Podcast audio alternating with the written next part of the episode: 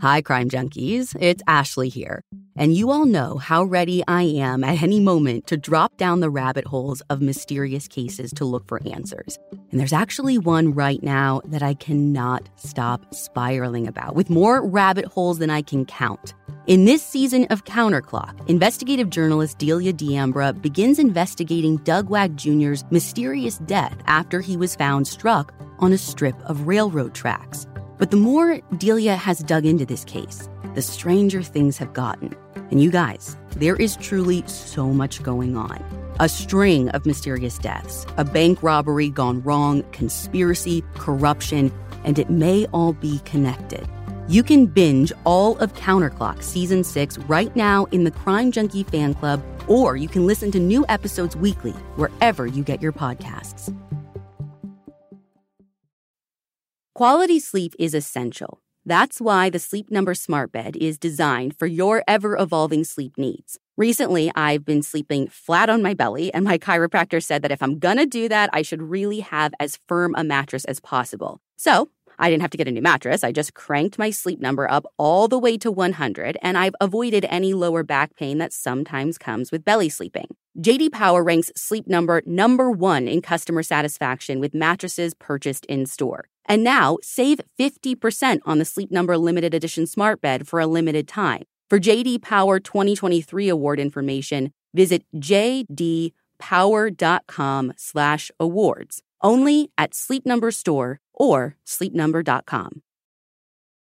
State Farm helps you win by helping you create an affordable price just for you. Talk to a State Farm agent today to learn how you can bundle and save with the personal price plan.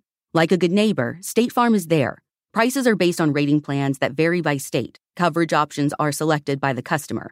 Availability, amount of discounts and savings, and eligibility vary by state.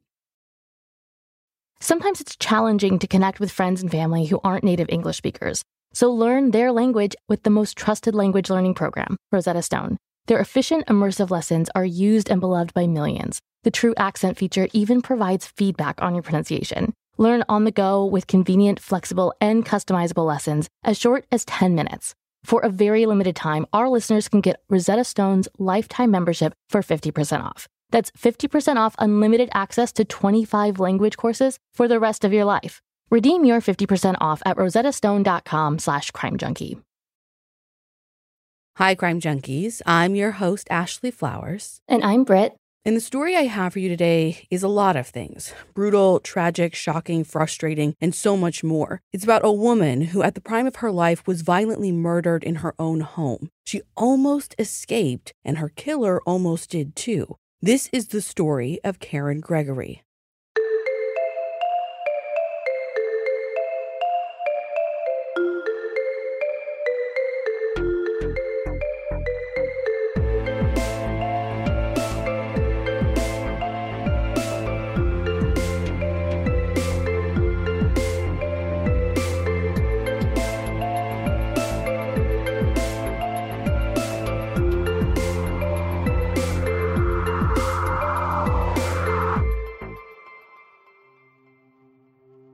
At around 8:30 in the morning of Thursday, May 24th, 1984, the phone rings at Amy Bressler's house. Amy lives on a quiet street in Gulfport, Florida. And when she picks up the phone, on the other end, she hears the voice of her 29 year old neighbor, David Mackey. And Amy can tell right away by the tone of his voice that something is wrong. David says that he's been trying to reach his girlfriend, 36 year old Karen Gregory, since Tuesday evening but he hadn't been able to get a hold of her. You see, he's in Rhode Island for work at a conference this week, but even so, it's not like Karen to be out of touch for this long. He says he's called the house, he's called her friends, her sister, even her new boss, but no one has seen or heard from her since Tuesday. David said they'd even tried the police stations and hospitals thinking maybe there was some kind of accident, but no one had a record of Karen Gregory. According to a book by Thomas French called Unanswered Cries, David asked Amy if she could just take a look out of her living room window and see if Karen's car is in the driveway. Amy looks and tells him it is in the driveway. So David asks her then if she could go over to the house and just check on Karen for him. He's too nervous to even wait for a call back, so David stays on the line while Amy puts the phone down and walks up the street to David's house. She knocks first on the side door because that's the first one she comes to, but there's no answer. So she walks around to try the front door. But before she can even get to it, she sees that a few panes of glass on the porch door are broken. Like the green tinted glass is scattered all the way out along the walkway, almost to the street. Amy knocks on the door,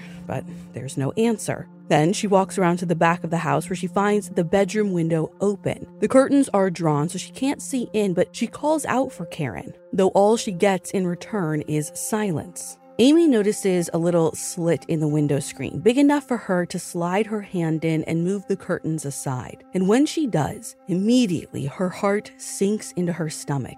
In the hallway outside the bedroom door, she can see a woman lying on the floor. Because of the angle, she can't see more than her lower half, but what she can see is blood, and a lot of it. She calls Karen's name again, hoping to hear a groan or see movement, anything, but Karen doesn't so much as stir. Amy runs as fast as she can back to her house, filled with absolute terror and dread, knowing David is waiting on the phone for her. She's in hysterics by the time she gets there, but manages to choke out that something horrible has happened. She doesn't know what, but she knows she needs to call police. An officer arrives within minutes, the paramedics right behind her, and she enters the house through that window with the ripped screen. Once she's inside, her eyes sweep across the room. There's a fan still running on the floor, an unmade bed stained with a bit of blood, and in the hallway just outside the bedroom, a woman's body, laying on her left side, nude from the waist down, facing the wall, covered in blood. As the officer walks towards her, it's the blood that strikes her most. There's just so much of it. Blood spattered on the walls and doors, blood pooled on the carpet. Even in the dimly lit hallway, the officer knows that this woman on the floor is dead. Before long, the crime scene tape is up. The house is filled with people involved in what is now a homicide investigation. According to a series Thomas French wrote for the Tampa Bay Times called A Cry in the Night, that includes police officers, detectives, the police chief, crime scene techs, people from both the state's attorney's office and the medical examiner's office. Now, the ME can't actually say for sure what happened to Karen or how she may have died because her body, again, is just covered in so much dried blood. It's impossible to even see any wounds, let alone guess what might have made them. There are several handprints also in dried blood on her lower back and her legs. And basically, just the way that they're positioned, the ME knows that they aren't Karen's own handprints. And you said the blood is like really, really dried. Well, the descriptions of this scene that I've read don't say that like all the blood is dry, but it does note like a few places where the blood has dried. And so the assumption that police are making, which is I think likely the one that you're making too, is that Karen's body had been here for some time, mm-hmm. though how long is something police still need to figure out. Based on the blood evidence alone, investigators are able to start to piece together a sense of what happened when Karen was murdered. They believe the attack began in the bedroom and then continued into the hallway, and at some point, police think that Karen may have broken away from her attacker and fled, making it all the way to that covered porch where she either fell or was pushed into the exterior door because there's blood on the inner doorknob, and both blood and hair, long brown hair like Karen's, tangled in a hole in the glass. Oh, so that's why it had been shattered outward, like towards the walkway versus inward, like someone broke in there. Right. After that escape attempt, police believe that Karen's killer pulled her back into the house to that hallway between the bedroom and bathroom where the bulk of the attack and the murder itself took place. So, if the killer didn't break in through that front storm door, how did they get in? Like, was it through that rip in the bedroom window screen? Well, actually, it's possible, but that tear they actually know wasn't new. It had apparently been there the entire time that David owned that house. In fact, there actually is no obvious signs of forced entry. So, police are thinking at this point that the killer either got in somehow undetected through an unlocked door or window, or it's possible it was someone that Karen knew well enough to have invited inside. But according to a 2005 episode of American Justice, police are pretty sure that Karen's killer at least left out that bedroom window since there is blood on the windowsill and on the curtains. That same day, police start canvassing the tight knit community, hoping some of the neighbors might have seen or heard something, something that might help them put this puzzle together. They speak to this one guy, Arthur, who tells them that he actually happened to be awake late on Tuesday night into Wednesday morning. He was reading in bed, and just after 1, maybe 1:15, as Thomas French wrote in Unanswered Cries, he heard a quote, high-pitched, agonizing scream, end quote. He says he got up right away, turned off the lights, and went to look out the window, but he couldn't see anything really. He stood there for like 15 minutes looking out into the street, being super quiet, but there was nothing else. He didn't call the police? No, but neither did the woman across the street, Martha, who heard the same scream, followed by what sounded like a door slamming. Or Glenda, who lived in the house kitty corner to Karen and David's, who said that that scream woke her up from a dead sleep and scared her half to death. Her partner George also heard the scream from the garage where he was working on his motorcycle. Wait, so four people heard this woman scream in the middle of the night and no one called the police? Well, actually, the more doors police knock on, the bigger that number gets. It's more like a dozen people who heard the scream. All of them say it was around 1:15 Wednesday morning, and not one of them called police. But in their defense, it was one scream, and not everyone described it as long or even agonizing like the one witness. Some people were startled awake by it, but no one heard a second scream or a struggle or anything like that. Like a few people, including Martha, say that they heard what they thought maybe was a door slam afterward, but not everyone. So most people chalk the scream up to someone like waking up from a nightmare or like a neighborhood teenager goofing off, maybe even a cat or some other animal, like that kind of thing.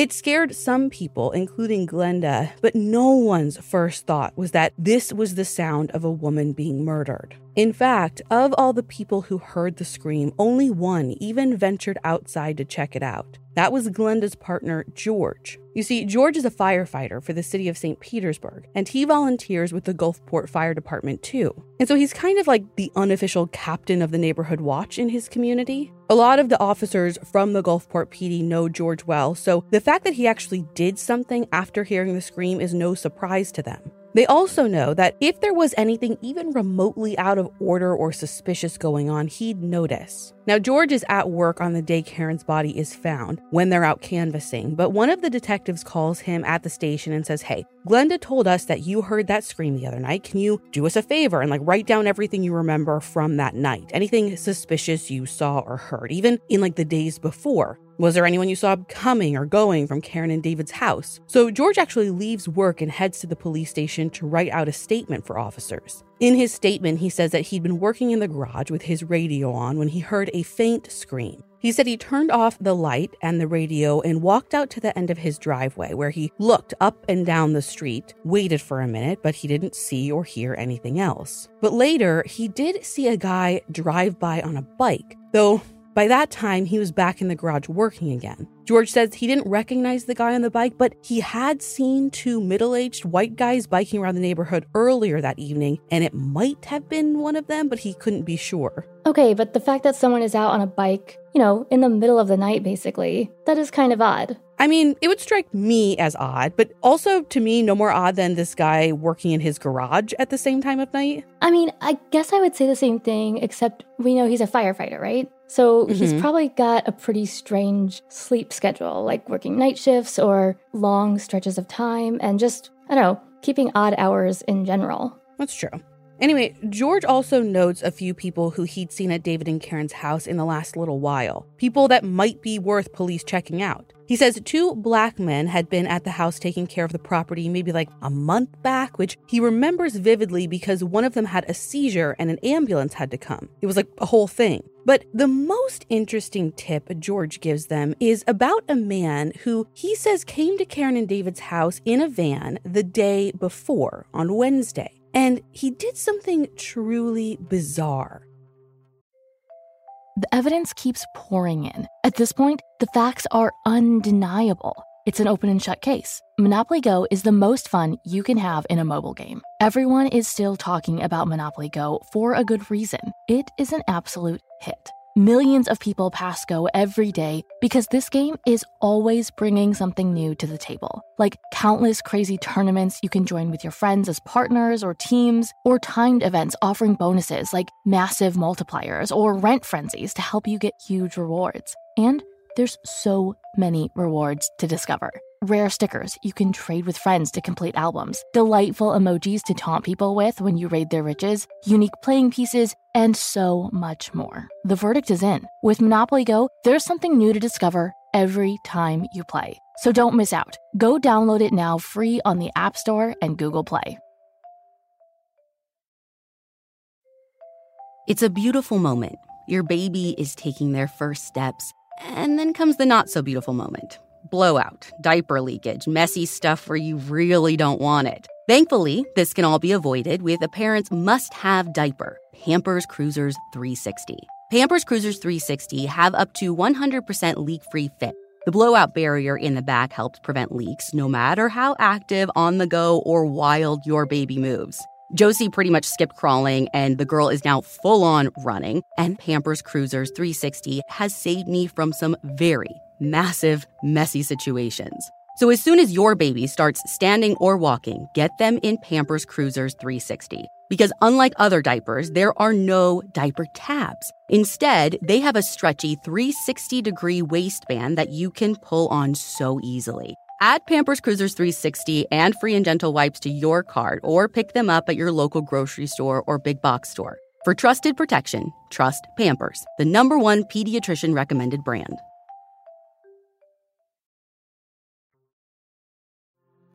George said this guy he'd never seen before drove up to the house, knocked on Karen and David's front door, went back to his van for a few minutes, then got out again and put a note or something on the windshield of their car. Then he waited like another few minutes in his van and then just left. Interestingly, there had in fact been a note found tucked under the wiper of David's car when police processed the house. And Britt, I'm going to get you to read that note. It says, quote, Karen and David, hello. Stopped by about 7:15 or so, but saw no signs of life. Many things to do tonight, so I probably won't be back, but I have something you wanted. We'll be home not too late. End quote. And this note was left after Karen was murdered? Yeah.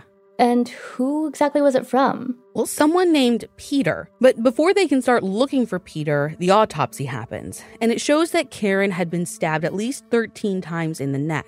According to Pat Masel's reporting for the Tampa Bay Times, one of the stab wounds completely severed her jugular. So she hadn't been beaten like the ME initially thought at the scene. Well, no, the ME does find blunt force trauma to her head. But it's not like she'd been struck with an object, but like she had struck an object, like if she'd fallen or something, which police believe might have happened when she hit that front door during her attempted escape. There were also defensive wounds on her hands, cuts, bruises, even a broken finger on one hand. And the autopsy shows that the killer tried to slit her throat. Were they able to determine if she was sexually assaulted? Yeah, the ME found traces of semen inside her body, and police suspected sexual assault from the start because of the blood on her bed and because she was naked from the waist down and wearing a white t shirt. And she also had this, it was so weird, this black teddy on her, like when she was found. Oh, and the other thing I thought was so interesting that I feel like never really gets explained in this case is the ME said that based on the way the t shirt and teddy are positioned on her body, it looked like Karen had been wearing the teddy over the t shirt. Okay, I guess I don't even know what to make of that. Like, someone put it on her for her over this t shirt she was wearing? So that's what they're thinking. Like maybe her attacker tried to force her into lingerie first, but like without undressing. It's just really bizarre. It's not a way you would normally wear it. So why? Oh, yeah. So, anyways, they get this report and they go back to looking for their suspect. Of course, they start by focusing on the boyfriend, David. Remember, he'd been in Rhode Island for a work conference when Karen's body was found. He'd flown in on Monday and he arrived back Thursday after he found out about the murder. Like he came right back. When police ask him where he was during the hours the murder actually was committed, overnight Tuesday to Wednesday morning, he says that he was at his motel room sleeping. He was alone the whole night, and there's no one who can verify that he was, in fact, in his room. And when police look into it, they find that it actually would have been possible, not ideal, but possible for David to get to Gulfport and back in time for the conference. They check flights and get copies of his credit card charges, but they can't find any evidence of a flight. But according to a 2021 episode of An Unexpected Killer, they did find a copy of a Providence newspaper at the crime scene that was dated the day of the murder. And their big question was Well, how could that have gotten there unless he brought it with him? Yes. When police ask him about it, he says, No, you've got it all wrong. Like, I bought that paper at a Gulfport newsstand before I left for Rhode Island. He said he got it so he could check the weather. Okay, but you said it was dated after he left. David can't explain that part. But it doesn't take long for police to find out that I guess this particular paper, which was the Village Voice, comes out two days early. And when they go to the newsstand where David said that he bought it, the guy working there says that he actually remembers selling it to David. They give David a polygraph too, which he passes, and he provides them with prints and hair samples too. And while they never really rule him out 100%, they know that they need to look for other possible suspects. Police look into those two men who George noted were at the property doing work the month before, and they look into a colleague of Karen's who had a reputation as kind of a sleazebag, but they rule all of them out. Okay, I just want to know more about No Signs of Life windshield note guy Peter. Well, according to that American Justice episode, police learn from Karen's friend that Peter is a man named Peter Cumble. Now, Peter is an acquaintance of Karen's and knows David too, but he's not like a close friend. And when they track him down, he says that he'd run into Karen a week or so before and she had invited him by for dinner that night with her and David. Okay, but yes, David had that work trip, unless the work trip was like totally last minute. No, no, no, you're right. The week prior, so when he's saying they ran into one another, Karen would have for sure known that David was going to be in Rhode Island. So, like, something isn't adding up here. Well, and then the note said something like he had something that they wanted. Did he say what that something is? Yeah, apparently he was talking about a cassette tape that he'd borrowed, which to me is like, why so cryptic about a cassette tape? Yeah, you could literally just say, I wanted to return your cassette. Or leave the cassette? I don't know. I feel like there are options here. Anyway, Peter tells police that what the neighbor had reported seeing was exactly what happened. He'd arrived at the house on Wednesday evening. He saw both Karen and David's cars were in the driveway. The porch door was open, so he figured they were home. He says he stepped past that first open door, the one that leads into the covered porch, and knocked on the interior door, but no one answered. He couldn't see any lights on in the house. It was quiet. So, according to a 2010 episode of On the Case with Paula Zahn, he thought he must have like gotten the date wrong or something. But he waited in his van for maybe 15 minutes just to see if anyone came home. And when they didn't, he says that he left that note on David's car and left. But police are like, okay, wait a second. If you stepped into that covered porch, that means you stepped over all of that broken glass, even past a few drops of blood that were on the floor. And you're telling us you didn't notice any of that? Yeah. Like literally, the glass would have been crunching under his feet. But Peter says no, he actually walked across the lawn to the front door and not up the walkway, so he avoided most of the glass. And he's like, I didn't notice any blood. This was also his first time at Karen and David's house, too, so it's not like he would have noticed anyway if something was different. Like, you know, again, if you're defending this guy, like for all he knows, you know, that window could have been broken for ages. Right. But what does he say about that no signs of life comment? just a morbid coincidence, apparently. Just like how he says being there at all was a coincidence. But police don't buy the coincidence argument until they've exhausted all other possibilities. They ask Peter what he was doing Tuesday night into Wednesday morning when Karen's murder happened, and he said he went shopping for camping equipment and then just went home to bed. He says his roommate will corroborate that, and he does. But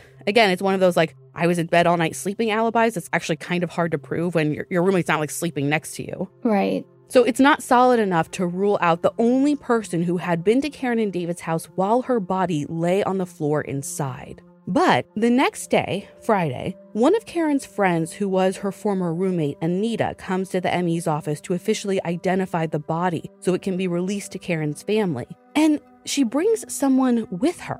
It is none other than Peter Cumble. So police tell them, you know, actually, we need two people to identify the body. Wait, they do?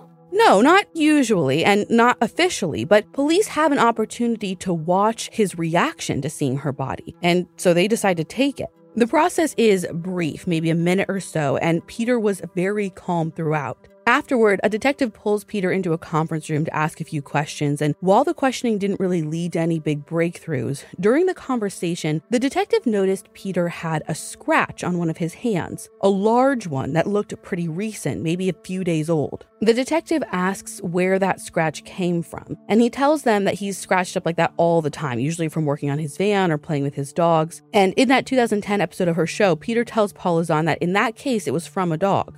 At this point, Peter is the best police have for a suspect, but they don't yet have the evidence from the crime lab that might help them place Peter at the scene. And they don't want to hone in on one person too quickly. So, in the meantime, investigators keep speaking to Karen's friends and they ask them to help them plot out Karen's movements in the day or so leading up to her death. Police learn that Karen had worked that day and then went to the apartment that she had been sharing with her friend Anita to grab the last few things left to bring to David's house. Oh, did they like just move in together? Yeah, according to the book Unanswered Cries, Karen had been like kind of slowly moving her stuff to David's place for like the last several weeks. This was actually her last trip. So Karen grabbed her stuff, went back home to drop it off, and then she left to have dinner with another friend, Navern. She got to Navern's around 7:30 or 8. The two of them sat around eating and drinking wine and talking for several hours. And shortly after midnight, Karen said that she had to head home to shower and get some sleep, and she left. So, besides knowing that the murder happened not long after she got home that night, does any of this point them in any new directions in terms of suspects? Not really, no. Like so many other avenues detectives pursue, this one generates no new leads for them. And from the perspective of investigators, they feel like they were behind the eight ball from the moment they started working this case. I mean, remember, over 30 hours had passed from the time Karen died to when her body was found. There was no warm trail to speak of. And here's like the wild part the Gulfport police station is less than a mile from Karen and David's house. If someone, anyone had called 911 when they heard that scream that night, they may have been able to actually do something to even save her life or at least track her killer. Because this was a bloody crime scene and Karen's killer surely would have been covered in blood. Yeah, I mean, there may have been a literal trail of blood to follow. Literally, depending on how quickly they got there, there could have been, because it was actually raining on and off the night Karen was murdered. So if there had been any fresh blood, like in a trail or otherwise, it was long gone 30 hours later when police finally got there. You never mentioned anything missing from the house, so I assume police ruled out robbery as a motive? Yet Karen's boyfriend David had checked pretty extensively, and while he did say it's possible that maybe some of her things might be missing, like again, they just moved in together, he didn't have like a perfect accounting of what she owned. But as far as he could tell, there were only two things unaccounted for a glass vase, which he said could easily have been broken or tossed out before, and a white teddy that Karen had bought herself as a birthday gift just a couple of months before the murder. But even that, he wasn't 100% convinced of. He'd only seen it one time two months prior, and, you know, it's possible she ended up taking it back or something happened to it or whatever. Or it could have been taken by someone as a souvenir. That's a possibility to consider too. Even though all of their known suspects have been ruled out, they can't shake the feeling that the murderer is someone who knew Karen. I mean, first there's the front door. When Peter Cumble had been by the house on Wednesday, that front exterior door had been opened. Remember, he had stepped past it and into the enclosed porch to knock on the interior door. Several of the neighbors noticed the door open that day too, but by Thursday, when police arrived at the scene, the door was closed, but no one reported closing it. The other thing that detectives keep going back to is the scene. The attack on Karen had been violent and frenzied and messy, and at one point she'd even come close to escaping. It was almost certainly dark too, since no one in their right mind would carry out such a vicious attack with like lights blazing, not in a neighborhood where people live close enough to see through the windows. But yet, nothing inside the house reflected a struggle. There was blood, yes, but nothing in the house was toppled over or pushed aside or out of place. It didn't look like how they expected it to look, given that someone had been chased from one place to another with a knife. In Thomas French's book, detectives describe the scene as unbelievably tidy. Like maybe someone had come back after the fact and cleaned up, and maybe even closed the door then. Exactly like that. And that just doesn't seem like the kind of thing a random drifter would do, right? Return to the scene of a vicious attack and like straighten up the chairs. It just doesn't make sense. Yeah.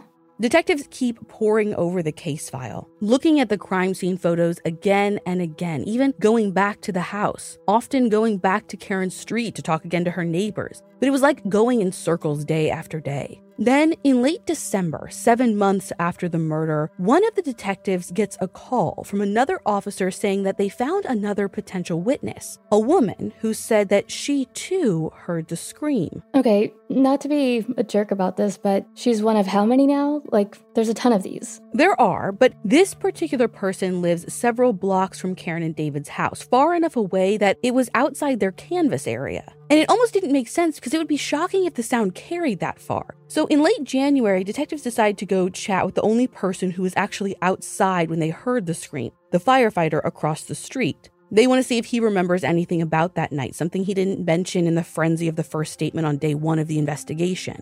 George tells investigators the same thing he said the last time about how he was in the garage, he heard the scream, turned out the lights, shut off the radio, and then went out to listen. He said he checked along the street, saw nothing, and then he says he went into the house for the night. Which is actually a little bit of a shift from what George said the first time, which was that he walked to the end of the driveway, looked up and down the street, and then went back to the garage to work. It's not a massive shift, like it could just be that after all these months, things are fuzzy. But it's enough that they want to ask George to take a polygraph. And listen, it's important to note that George knows pretty much everyone who works at the Gulfport Police Department. Like, for example, the lead detective on this case, this guy Larry, had officiated George and Glenda's wedding. Like, that's how friendly we're talking. So, you know, the story's changing. They're going to like try and rule this guy out. Come in, let's take a polygraph. Let's just like make sure there's nothing like lingering here. So, in early February, detectives bring George in to meet with a polygrapher, someone from a private company who, unlike the Gulfport cops, doesn't already know George and isn't friends with him. But the detectives wait in a room nearby, and when the test is over, the polygrapher comes to get them, and he says they should come talk to George themselves because George has something to say. When they go in the room, George is a wreck, and they have no idea what to think. Well, it turns out the test showed that George had been lying to police. But he insists he's not lying about what happened that night, but he admits that he hasn't been telling them everything because he had actually seen something that night. Actually, he'd seen someone. Everyone loves a good family mystery, especially one with as many twists and turns as June's Journey, a hidden object mystery game with a captivating detective story. It takes you back to the glamour of the 1920s with a diverse cast of characters. You'll step into the role of June Parker and search for hidden clues to uncover the mystery of her sister's murder. Use your observation skills to quickly uncover key pieces of information that lead to chapters of mystery, danger, and romance. Search for hidden objects from the parlors of New York to the sidewalks of Paris and customize your very own luxurious estate island. Collect scraps of information to fill your photo album and learn more about each character. And you can chat and play with or against other players by joining a detective club. Can you crack the case? Download June's Journey for free today on iOS and Android. June needs your help, detective. Download June's Journey for free today on iOS and Android.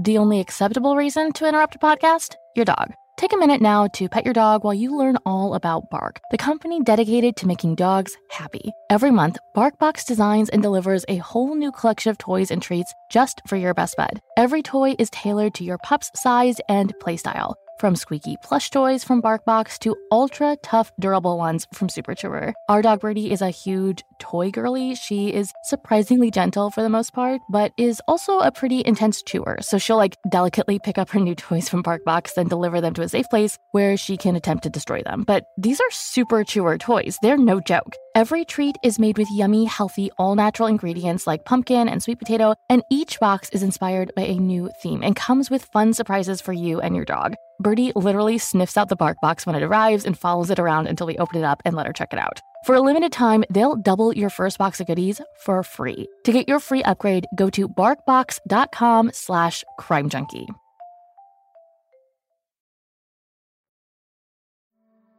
George says he saw a man standing under a big oak tree in David and Karen's yard that night just after he heard the scream. The detective asks George if he saw the guy well enough to describe him, and he had. George says he's a white man, middle aged, tall, like six foot four, with a muscular build, red hair, and a red beard. He says he was wearing a green shirt and either gray or black dress pants. George says that he looked at the guy and the guy looked straight back at him, which scared him enough that he pretty much hightailed it back to the house. The problem with this is detectives don't think George's garage is close enough to Karen's that he could describe the person in that much detail in the middle of the night on a rainy night at that. I was literally just going to say that. Yeah, but anything's possible, right? So they decide to actually check this out for themselves. They set up basically a recreation and have George stand at the end of his driveway, and then they have a police officer one who's not in uniform walked to the spot that George says he saw this guy. Once the officer is in place, the detective asks George, you know, go ahead, describe him.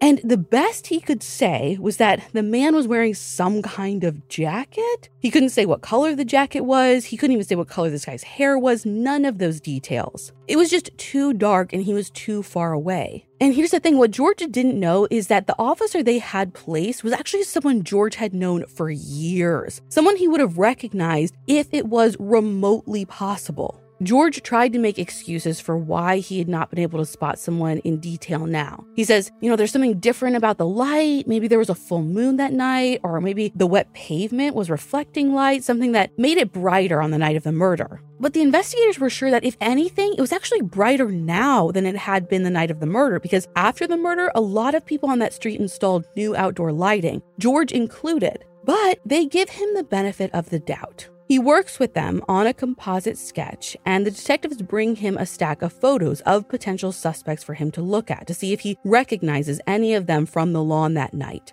But they don't track down a match. Now, it's weird because each time they spoke to George, there were tiny changes in his story. Originally, he told them he had seen Karen on the day of the murder, but then he said he had seen her in the kitchen window doing dishes. And he knew that she was doing dishes because he could see her arms moving. But then another time, he said that he knew she was doing dishes because he heard the plates rattling. So he heard plates rattling inside the house during the day when it's arguably probably louder and more busy on the street but he didn't hear glass breaking outside the house in the dead of night. It isn't adding up. None of it is adding up. So they know that he's hiding something. Uh, something like murder? Well, no, they actually don't think that he's the killer. Again, George is their friend. They know this guy, they trust this guy, but they definitely think that he knows more than he's letting on. So they bring him back down for questioning again in early March. And this time, George changes his story again. He says he didn't just go to the end of his driveway and look around. He actually walked all the way up the street after he heard the scream, looking in between parked cars, checking all around. He did see a guy on the lawn, but not from his driveway. George says that he was next to Karen and David's house at the time.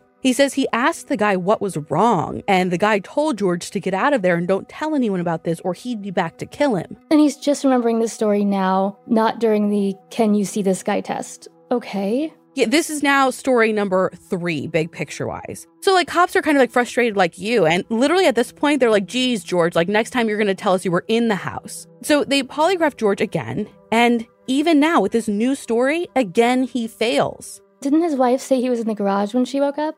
I guess my question is what version of events is she backing up? Well, here's what's interesting. Initially, Glenda told the police that when she heard the scream and got up, like George was gone for like 30 minutes. And she did. She heard the scream. She went out to go find him. The lights were off in the garage. George was just totally MIA. Now, she assumed that he was out trying to figure out what was going on because, as Mr. Neighborhood Watch, like that wouldn't be weird. But her story on this changes too, though. It was 30 minutes at the start and then keeps getting like shorter and shorter until she says that he was only gone like 10 minutes. But the one thing I'll say is that throughout all of this, she's consistent with police that George never came home like covered in blood or wet from having rinsed off. And she knows that because she hugged him right away because how rattled she was by hearing the scream and then being alone in the house. So she's like, I would have noticed if something was on him or transferred to me. So this time, when they have George, they take a whole raft of samples from him fingerprints, handprints, footprints, hairs from his head and chest and pubic area, and they send them all to the lab for comparison against what was found at the house. Wait,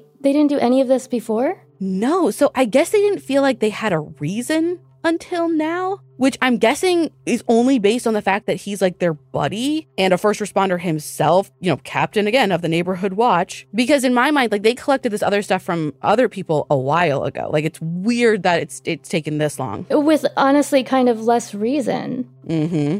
But to be honest, I'm not exactly sure what they're even comparing these samples to, anyways. The best fingerprint they found at the scene was a bloody one on the window ledge, actually matched already back to a first responder. And the handprints on Karen's body and the footprints on the carpet around her couldn't be used to identify anyone either because of how long after the murder her body was discovered. There is this one footprint, not even a whole print, but like a partial print on the bathroom floor that detectives keep coming back to, thinking that maybe that's got to be useful. A shoe print, you mean? no, it's actually a footprint, like from a bare foot. Oh. Yeah, so one of the detectives reached out to the crime lab again to ask them about the print. Like, could the image be blown up to an actual size and used for comparison? But they told him it was just like a smudge, basically another useless clue. But at this point, that smudge is pretty much all they've got. So they call up the FBI crime lab in DC and ask if maybe they have an experienced analyst who might be able to take a look and see if they can work with it. And they agree. By this time, it's February 1986, nearly two years since Karen has been murdered. Another month goes by, and in March, the phone rings. It's an analyst from the FBI crime lab in Washington calling to say that not only were they able to work with that partial print, they were able to compare it to the footprint sample that was sent with it, and they found a positive match to George Lewis, the neighbor. A few days later, detectives pay George a visit at the fire station in St. Petersburg, and they ask if he would mind coming down to the station one more time to answer some questions. And they don't just arrest him right there? No, partially because they don't want to embarrass him in front of his colleagues. And I think the other part is they're still trying to give him like a chance to explain himself. Like, again, I have no other way of saying this, but like this guy is clearly getting special treatment, like out the wazoo. Yeah. So they bring him in, they sit him down, and ask him again, walk us through what happened on the night of the murder. And again, he tells them he hears the scream, he walked down the street, saw the creepy dude, and then went home. And so they ask him, You didn't go into the house? He says, No. Okay, you're sure you did not go into the house 100%. And he says, No. And then they're like, Okay, well, then how is it that your footprint got inside the house? George is gobsmacked for a minute. He tells them there's gotta be a mistake. Has to be a mistake. He didn't go into the house. His footprint couldn't possibly be there. He wasn't even barefoot that night. It is not possible. So they show him the official letter from the FBI that says the print is a match. He keeps insisting that there must be something wrong with this. How could he even get inside the house and do all of that with his wife at home? It's just not possible. At that point, they tell him this is the end of the line. The only thing left to do is place him under arrest. But before they do, George sighs, and then he begins to tell them a whole new version of his ever changing story. This show is sponsored by BetterHelp. If you're anything like me, when you have something weighing on your mind that's taking up time and energy, the best thing you can do is to talk about it. But sometimes that's also one of the hardest things to do, too. We all carry around different stressors, big and small. And when we keep them bottled up, it can start to affect us negatively. Therapy is a safe space to get things off your chest and to figure out how to work through whatever's weighing you down. If you're thinking of starting therapy, give BetterHelp a try. It's entirely online, designed to be convenient, flexible, and suited to your schedule. Just fill out a brief questionnaire to get matched with a licensed therapist and switch therapists at any time for no additional charge. Get it off your chest with BetterHelp. Visit betterhelp.com slash crimejunkie today to get 10% off your first month. That's betterhelp, H-E-L-P dot com slash crimejunkie. Spring is the best time for us to start a new workout routine. It's our yearly collective warm-up. Peloton is here for everyone's yearly warm-up. Peloton accommodates your schedule with a variety of class lengths to choose from. Even if you only have five minutes, there's classes to get you moving your body. Peloton has a range of class types fit for every goal and mood. If you can't run, take a walking class. Need some grounding? Try yoga. If you want to level up, go for their Pilates or HIIT workout. Move at your own pace. Peloton makes the process easier with personalized recommendations and guided programs that take the guesswork out of working out. Whether you prefer to run outdoors, row or ride at home, or strength train at the gym, Peloton has everything you need to get where you're going. Get a head start on summer with Peloton at onepeloton.com.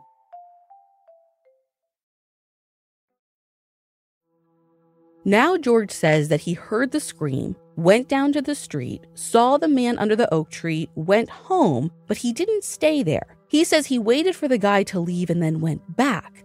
He then climbed in through the back bedroom window. He says there were no lights on, it was dark, everything was silent. And he says once he got inside, he saw Karen lying there on the floor with her throat cut open. He was horrified and shocked and panicked, so he ran. But police are not buying it. Not this time, not from George. He's a firefighter, an EMT for God's sake, like a first responder. He is literally professionally trained to handle exactly that type of situation, to help people and save their lives. Yeah, I mean, if that's what he stumbled across in his house, wouldn't you think he'd be the first one to call 911, the first one to start like applying like Yeah. life saving attempts? Like Yeah, even if he's not applying life saving measures, to your point, literally, he's the captain of the neighborhood watch. He's called police countless times prior for less serious things, but like, you don't report this? Like, it's not making sense. So they placed George under arrest for the sexual assault and murder of Karen Gregory. George sits in a jail cell for months until December 31st of that year when his family and friends cobbled together enough collateral to post his bond. oh wait, so he's charged with first degree murder and sexual assault, and he gets out on bond? He does, much to the delight of his defense attorneys. I could write a whole episode about the trial alone, which took forever to even happen because of all the defense appeals and the fact that this case bounced from judge to judge like six times before they ever got to opening arguments. And then once it finally did get underway, a year later in another county, it was just objection after objection, bench conference after bench conference, recess after recess. I can't imagine how it must have felt for Karen's friends and family. Even the judge who presided over the case called it a nightmare. Ultimately, the state's case is based on the footprint found in the bathroom and the many different statements George gave police over the course of the two year investigation. Now, the defense says that George's statements weren't conflicting, but rather progressive. He told the truth, he just told it in pieces, each story building on the one before. And they go hard on police for what they call a bungled investigation. There are two what I'd call surprise witnesses in this trial. The first is a woman named Tanya, who, according to a piece by Bill Henry in the Tampa Tribune, says that she was dating George in the summer of 1984 after Karen's murder. Wait, wasn't he about to get married or no, married? Like the the lead detective like officiated the wedding, right? Well, actually, George and Glenda separated for a few months in the summer of 1984. Like she had moved out and he saw their people. One of them, who was this girl named Tanya. When I say girl, she was 16 at the time. And how old was George? Well, I think he was 22. And I guess he thought that she was around the same age, but eventually he did for sure know that she was a teenager because, as Tanya tells the jury, he gave her a gift for her 17th birthday. And that gift is really interesting. It was a white lace teddy, one that police took to David Mackey, who said that it was the same as the one Karen had bought for herself that went missing from the house after her murder. So are they able to prove that it's the same one? No, and they tried. George said that he couldn't remember where he'd bought it or even how he'd paid for it, and police weren't able to for sure connect it back to Karen. But David testifies that the teddy George gave to Tanya a few months after the murder had the same lace, the same buttons, and was the same style as the one Karen owned, and again, the same one that went missing from her house the night of the murder. Okay, so who is the second surprise witness? Well, that is none other than George Lewis himself, who takes the stand in his own defense and tells yet another new story. Oh my god. You see, according to Thomas French's 1988 series for the Tampa Bay Times, before the trial, no one had told George where that bloody footprint had been, only that there was a footprint that connected him to the scene. But that detail came out in court when the state presented it as evidence. So now George comes up with a story where he says he was actually barefoot that night. He'd been wearing work boots, but they were hurting his feet, so he took them off. Then he says he hears the scream, went to check things out, saw the man, went home, went back to the house, climbed through the window, saw the body, saw the house covered in blood. And this now, again, progressive stories, he says that he was so overcome by the whole thing that he had to run into the bathroom to throw up.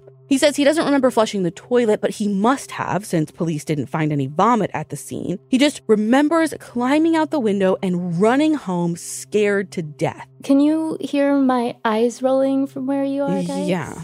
Is there any world in which any of that story could be true? Well, not really. The footprint that police found in the bathroom was, I guess, just like just inside the door. So, too far from the toilet to vomit unexpectedly and have it land straight in the bowl without getting a drop anywhere else, and too far to flush without serious acrobatics. Now, during the trial, the defense tried to point the finger at Peter Cumble. Peter didn't look anything like the composite George had helped create, like that guy on the lawn, though. Like, in fact, the composite looks more like George himself than anyone else involved in this case. But they still suggested that Peter was maybe the killer inside the house, and that his roommate, this guy named Kenneth, was the man on the lawn. And sure, Kenneth kind of bared a passing resemblance to this sketch, and he sometimes wore a beard, but that was pretty much it. And he didn't even have a beard in May of 1984. And also, I don't know why they're using this sketch like it's proven. It's from the guy who's on trial for murder. Yeah, I was gonna say, like, why are we even talking about this sketch of this, at least in my opinion, made up person?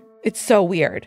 After 13 hours of deliberation over the course of two days, the jury finds George Lewis guilty of first degree murder and sexual assault. The state was pursuing the death penalty, but the jury recommended life in prison to the judge.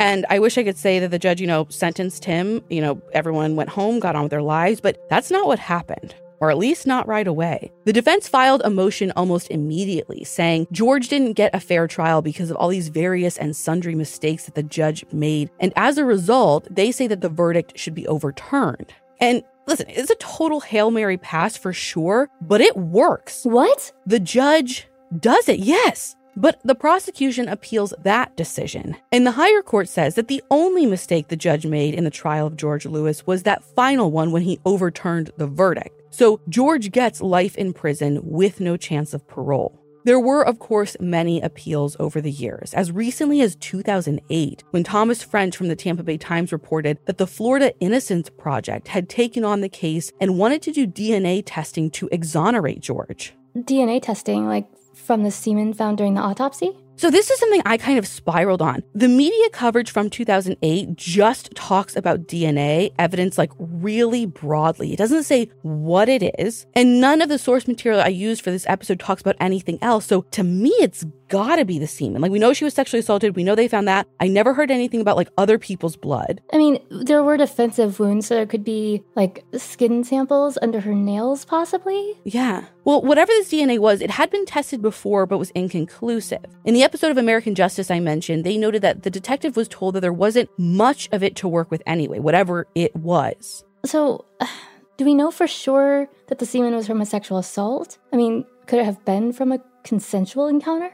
Well, George's lawyers argued that very thing that just the presence of semen did not prove a sexual assault occurred. And, you know, to be fair and in defense of their argument, the semen is the only evidence of a sexual assault as far as I know at least the only one that comes up in like the source material. They don't talk about bruising or lacerations or anything like that. It doesn't mean there was no other evidence of it. I just don't have like the original autopsy report or anything. But even during the trial, nothing else came up to prove a sexual assault. It's just this semen. And again, if we're saying there's only a little bit of it, it like kind of makes you ask questions. And it's something that the jury considered actually during deliberations. Like, was there enough evidence to prove beyond a reasonable doubt that George Lewis sexually assaulted Karen Gregory? And they determined there was. But of course, technology changes, and in particular, DNA testing advanced by leaps and bounds between the late 80s and like the first decade of the 2000s. So another round of testing happens. And in June 2009, the results come back. And it's not exactly one of those big movie moments like we got our guy. But basically, all it says is George could not be excluded as a suspect based on that testing. So if he couldn't be excluded, then he couldn't be exonerated either. Okay, but what I can't get out of my mind is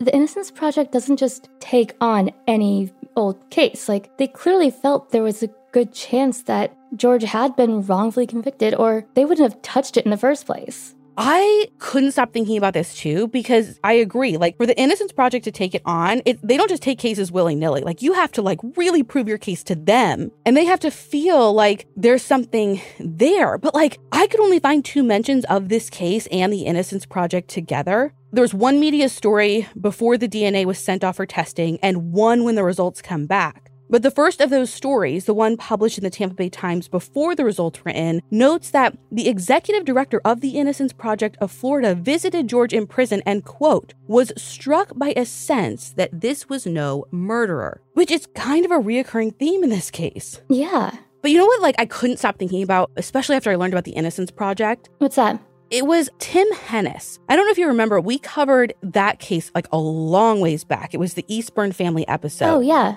And yet, Tim was like this upstanding family man, military man, who was convicted of triple homicide right around the same time in 1986. And no one could buy it. Kind of like in this case, like one thing you'll hear over and over for George Lewis is like he didn't have a history of this. He didn't have even a reason to like want Karen dead. Like there was no real connection. But it was the same thing for Tim. People couldn't wrap their heads around it. And his case was taken up on appeal and he ended up being acquitted. But then, like 10 years later, they were able to test the DNA evidence and it was him after all. So again, I feel like there's so many things to compare. I don't know if this is, you know, two of the same, where it's like two guys who had no real significant connection, who didn't seem like the types, but did this one off horrible thing, or if I'm just like making connections where there are none. Anyway, in June 2010, the Florida Parole Board ruled that George could be eligible for parole after all, but not until 2051, at which point he'd be like 89 years old. But George actually died in prison in 2015, and by then he'd spent almost 30 years behind bars. Despite the mountain of evidence that proved otherwise, he always maintained his innocence to the very end. George's ex wife, Glenda, and their two daughters did too, along with many other family members, friends, and many people who worked with him.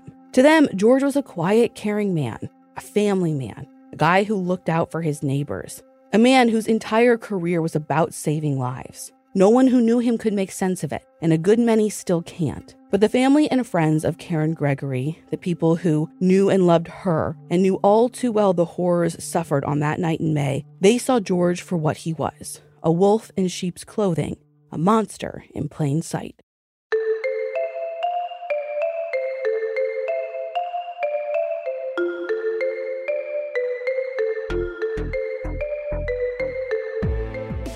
For all the source material for this episode, you can find that on our website, crimejunkiepodcast.com. And be sure to follow us on Instagram at Crime Junkie Podcast. We'll be back next week with a brand new episode.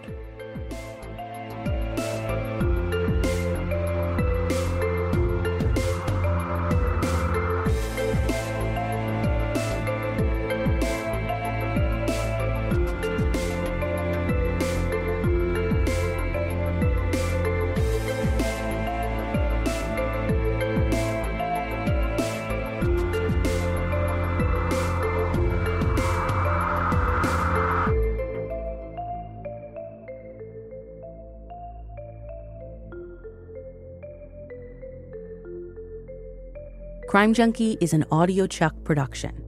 So, what do you think, Chuck? Do you approve? This is a big year. The Ohio Lottery's golden anniversary. 50 years of excitement, of growing jackpots and crossed fingers. 50 years of funding for schools, of changed lives and brightened days. 50 years of fun. And that is worth celebrating.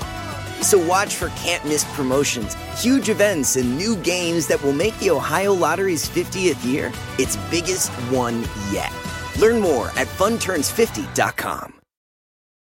Save big money on protecting your garden. Now at Menards. Messina's Animal Stopper is a liquid repellent that prevents pesky animals from damaging your garden. Available in a convenient, ready to use bottle. It lasts for up to 30 days, regardless of weather and watering. Save big money on Messina's Animal Stopper at Menards. And check out our weekly flyer on menards.com for more great deals happening now. Save big